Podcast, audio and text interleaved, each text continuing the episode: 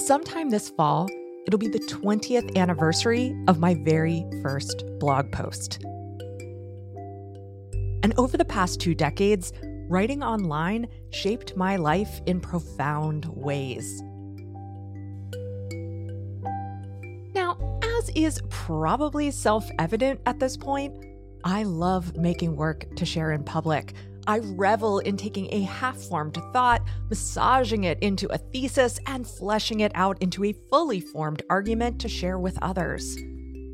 I live so much of my life in my own mind, and writing online gives me a way to share that life with you. Of course, I didn't know all of that in 2003. I don't remember how I learned about blogging or what I expected from the practice, but what started as a tacitly public journal quickly turned into a node that connected me with former classmates and interested strangers alike.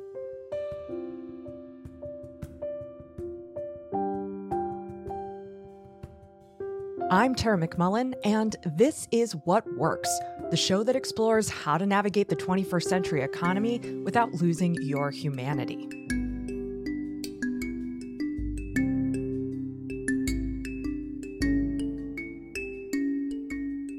In October 2010, writer Ursula K. Le Guin started her blog. And she wrote about why she hadn't started one sooner. She said that she never wanted to blog before, but had been inspired to give it a try after learning about Jose Saramago's blog. Another reason she gave for not starting a blog sooner was the concern that her readers would expect her to interact with them. She wrote, I was also put off by the idea that a blog ought to be interactive, that the blogger is expected to read people's comments in order to reply to them and carry on a limitless conversation with strangers. I am much too introverted to want to do that at all. I am happy with strangers only if I can write a story or a poem and hide from them behind it, letting it speak for me.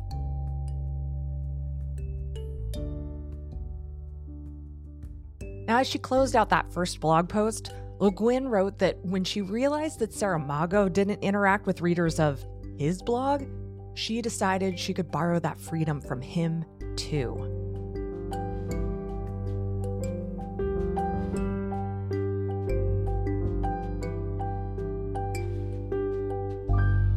I am hyperconscious of other people's expectations. When I was younger, and certainly when I first started blogging as a college senior, I was blissfully unaware of most of them. But unfortunately, that led to a lot of misunderstandings in which I was always the party at fault. So over time, I learned to pay closer and closer attention to what I should be doing in any situation that is remotely social. Of course, the expectations all bend over backward to meet don't even have to be real expectations. I'd rather play it safe and assume the most stringent expectations others could possibly hold as a bar I need to clear. Knowing that I don't fully understand the rules of a given social situation, I'll construct an elaborate framework of rules for myself. Now, I was going to say that this works for me until it doesn't. But the truth is that it doesn't ever really work. It just produces hypervigilant anxiety, overfunctioning, and emotional exhaustion. I might feel like I'm keeping my head above water for a time, but in reality, I'm drowning. The way that I perceive what others expect from me and how I act to meet those perceived expectations drains my capacity. But again, this is a fairly recent revelation. As a college senior blogging in 2003, I was naive to my own limitations. The potential, as Le Guin put it, to carry on a limitless conversation with strangers, well, it seemed to be all upside. But in hindsight, I know that my innocent embrace of limitlessness as a teenager and young adult led to clinical depression and autistic burnout. My blog certainly didn't cause the downward spiral I experienced immediately after graduation, but I do think it contained all of the signs of the way I overextended myself.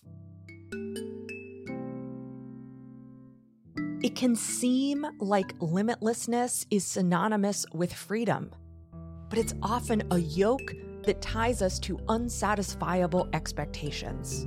Operating as if I have no limits guarantees that my best efforts will always feel inadequate. Le Guin granted herself the freedom to write online by allowing herself a limitation of interaction. She took the expectation off the table. By denying the expectation to respond to comments or encourage parasocial relationships with her readers, she opened the door to connecting with more people through her work. One day, I hope to be half as wise as Le Guin. Like Le Guin, I prefer to let my work speak for me. It's already a direct or indirect response to the comments and messages I receive. It's my half of a conversation, but with the framework of social expectations that I'm most comfortable with. And yet, in the parasocial landscape of our time, I fear that all of the public work I make just isn't enough. I worry that my half of the conversation isn't enough, at least not without devoting myself to hyper responsiveness in the wake of that work. It was with the backdrop of this persistent fear that I noticed a post that Randi Buckley, the creator of Healthy Boundaries for Kind People, made on LinkedIn. The post was about an author who received pushback for having boundaries. In no uncertain terms, Randi laid out how no one involved was entitled to anything beyond the work this person had already offered, no matter how friendly or intimate the relationship might seem on the receiving end. Randi wrote about how people want to make an impact, even a connection. And that's why they make art, movies, books, and blogs. They are containers for what they can offer to those who want to listen, watch, or read. But those creators have neither the capacity nor the responsibility to attend to their listeners, viewers, or readers individually. She wrote While these creators appreciate that they have had a positive impact, the art itself was the container. The art itself was the container. The moment I read that line, I felt a wave of relief wash over me. And I haven't stopped thinking about that line for months. It's what Le Guin was getting at, I think. It's the hope I build into every episode I put out or essay I write. And it's why I reached out to Randi to chat.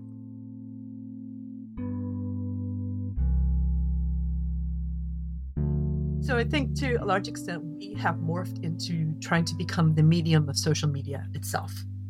Um, social media being very accessible 24 7. And we have conflated us with the medium. And so we try to match that.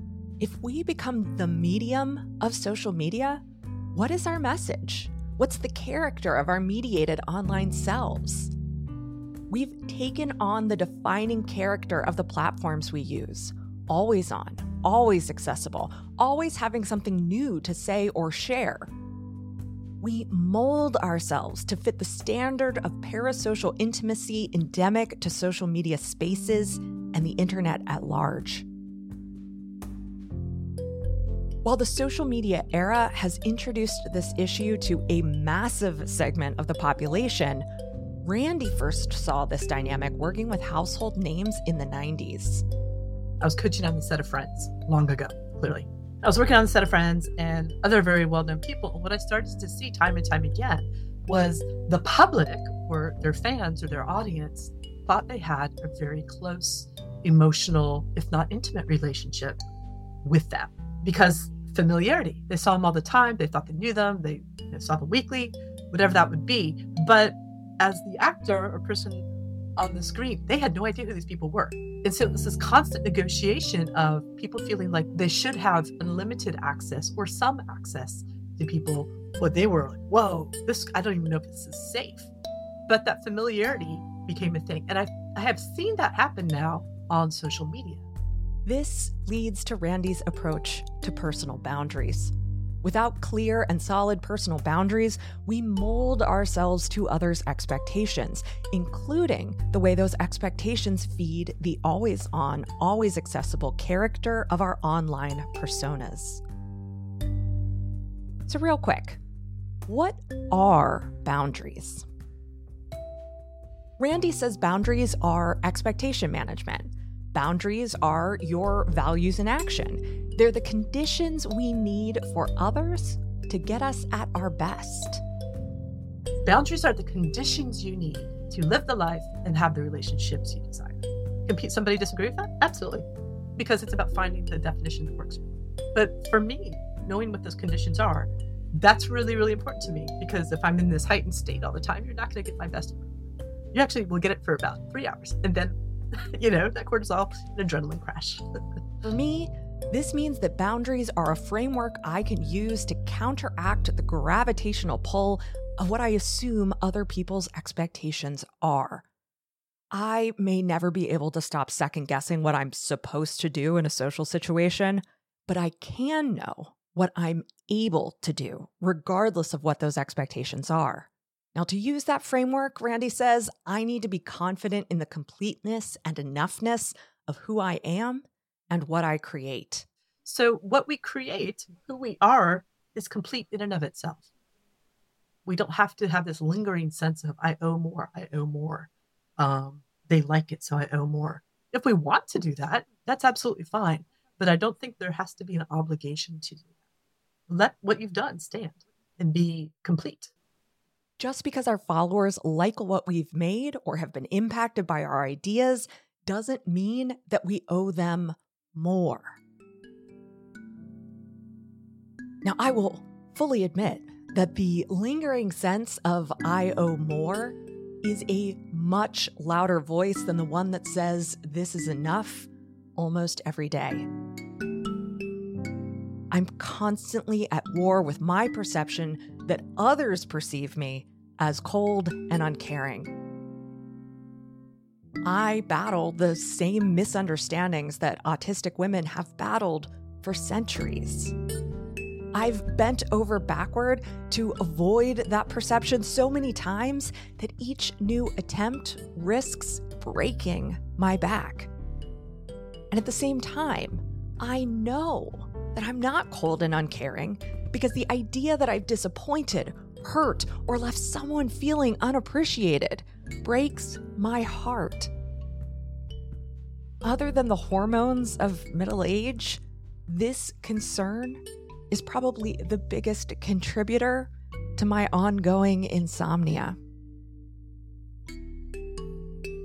When we've operated from the I owe more mindset for so long, perhaps even our whole lives, it's hard to know what our boundaries might even be.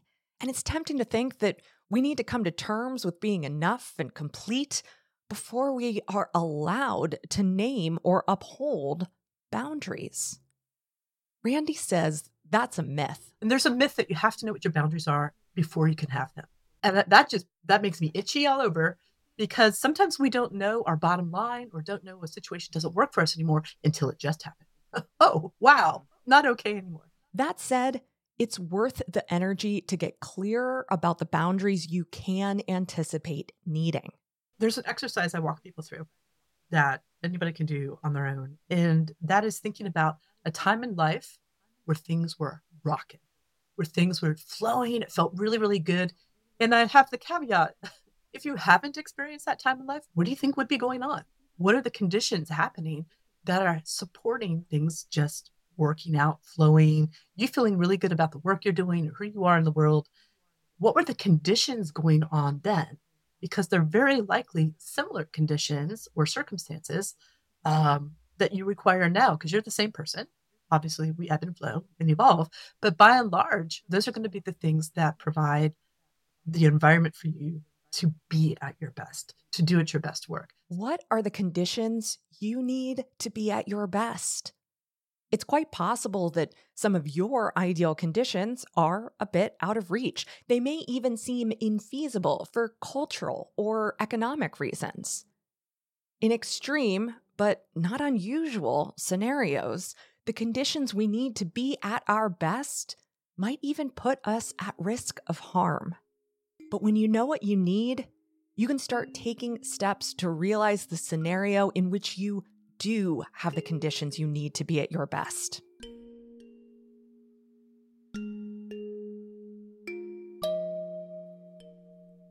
People pleasing is not bad. People pleasing at the cost of your sanity is. Safety, peace, it is. That's Jordan Maney. Jordan specializes in coaching people she calls bleeding hearts and helps them find radical joy, which inevitably includes some work on boundaries and expectations. So, like the first time you try and build a boundary, it usually comes off more as a request. Hey, it would be really great if, you know, soft tones and all that other stuff.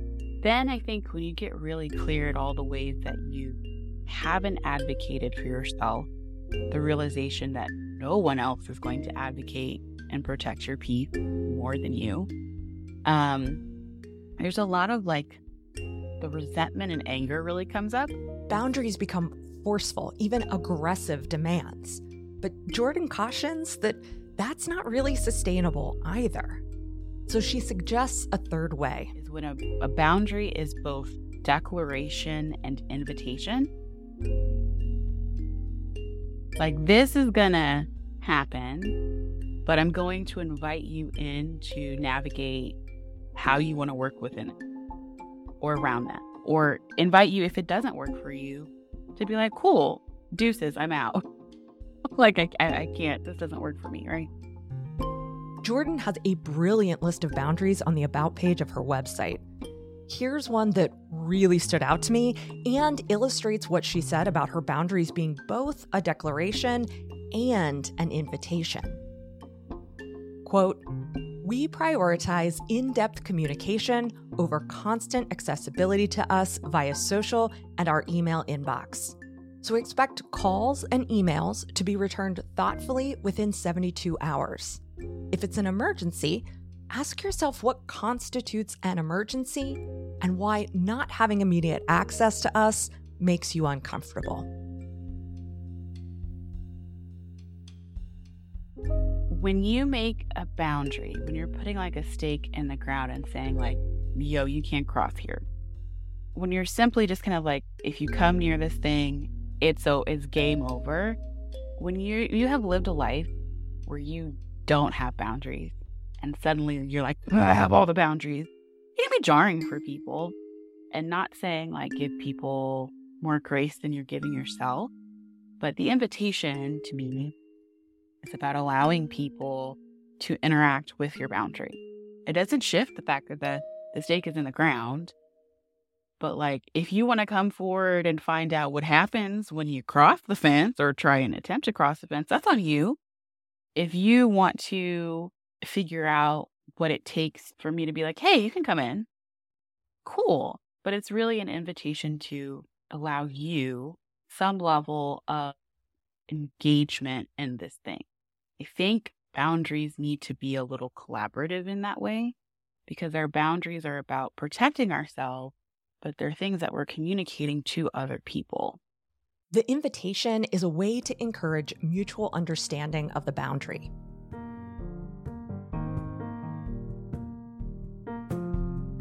Now, what if you're the person who's felt put off by someone else's boundary?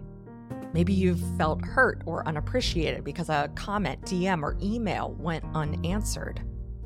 Maybe you thought you were entitled to more than you received. We've all been that person at some time in our lives. How can we re examine the impulse to push back? Ask whether maybe or not the person operates differently than you do. But we make a lot of assumptions in our human behavior based on what works for us. It might not be the same operating system, so to speak, for somebody else. And so I just think, is this a story I'm making up? Or is this, have they told me this? Or am I filling in a lot of blanks? Which we do. What if I redefined boundaries as respect? They start to see maybe that's what this other person's doing too. And it's not about me, It's about what they're doing so they can be at their best work. Maybe they're doing that too. And maybe not. Maybe somebody's just dropped the ball, right? That that happens. And when you pay for something, it's fair to there be an expectation you're going to get what you paid for. I don't think expectation in and of itself is bad. Just like I don't think judgment is necessarily bad. Those are good skills, discernment, to be able to have. But I think it's really important to say, is this my story, or is it possible they have boundaries or and or operate just differently than I do? And I don't have to be responsible for making up a story. Well, as an autistic person who operates very differently than yes. the average person, I really appreciate that response.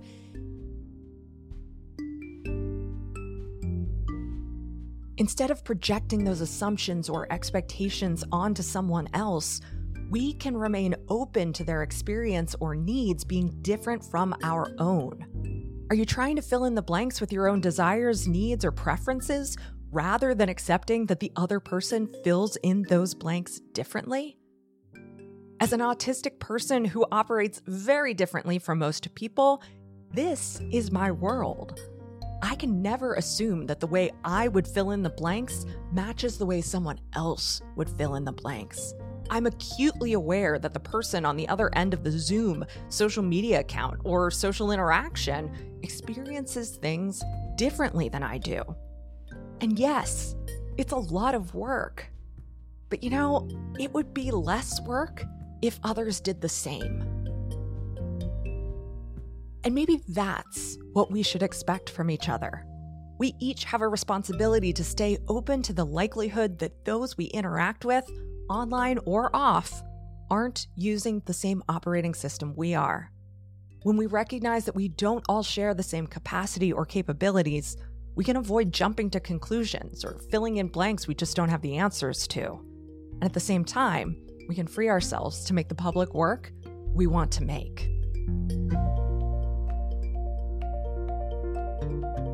Huge thanks to Randi Buckley and Jordan Maney for their wise words. You can find out more about Randi Buckley and her program, Healthy Boundaries for Kind People, at randibuckley.com.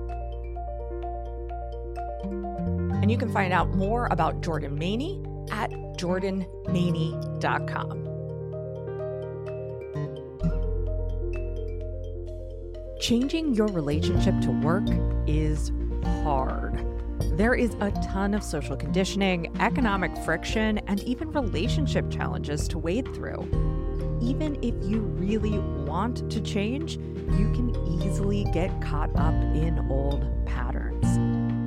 No one knows this better than the coaches, consultants, managers, and guides of all kinds who work with people who, well, work.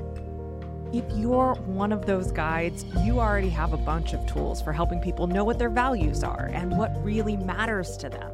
You have tools for helping people identify their next steps. But where you might feel a bit uneasy is helping your clients or team members identify the external influences that keep them stuck or stressed. That's why I'm leading a 12 week certificate program called Work in Practice. You'll learn how to spot the social, political, and economic systems that make change hard. Because until we can unravel those systems and question our most basic assumptions about work, we won't be able to break the cycle and imagine a more sustainable and nourishing way forward. Work in Practice starts September 20th. Learn more about the program and view the program syllabus at workinpractice.life. That's workinpractice.life. What Works is a production of Yellow House Media, a podcast production agency for people changing the way we think about culture, creativity, leadership, and work. Our production coordinator is Lou Blazer. Our production assistant is Emily Kilduff. This episode was written and edited by me, Tara McMullin. Marty Seafelt is our audio engineer, and Sean McMullin is our fearless leader and executive producer. What Works is produced on stolen land. We're grateful to the Susquehannock and Conestoga peoples who stewarded this land for thousands of years before the arrival of white colonists. The Yellow House is on the unceded land of the Ktunaxa Nation and the tribes of the Salish and Kalispel.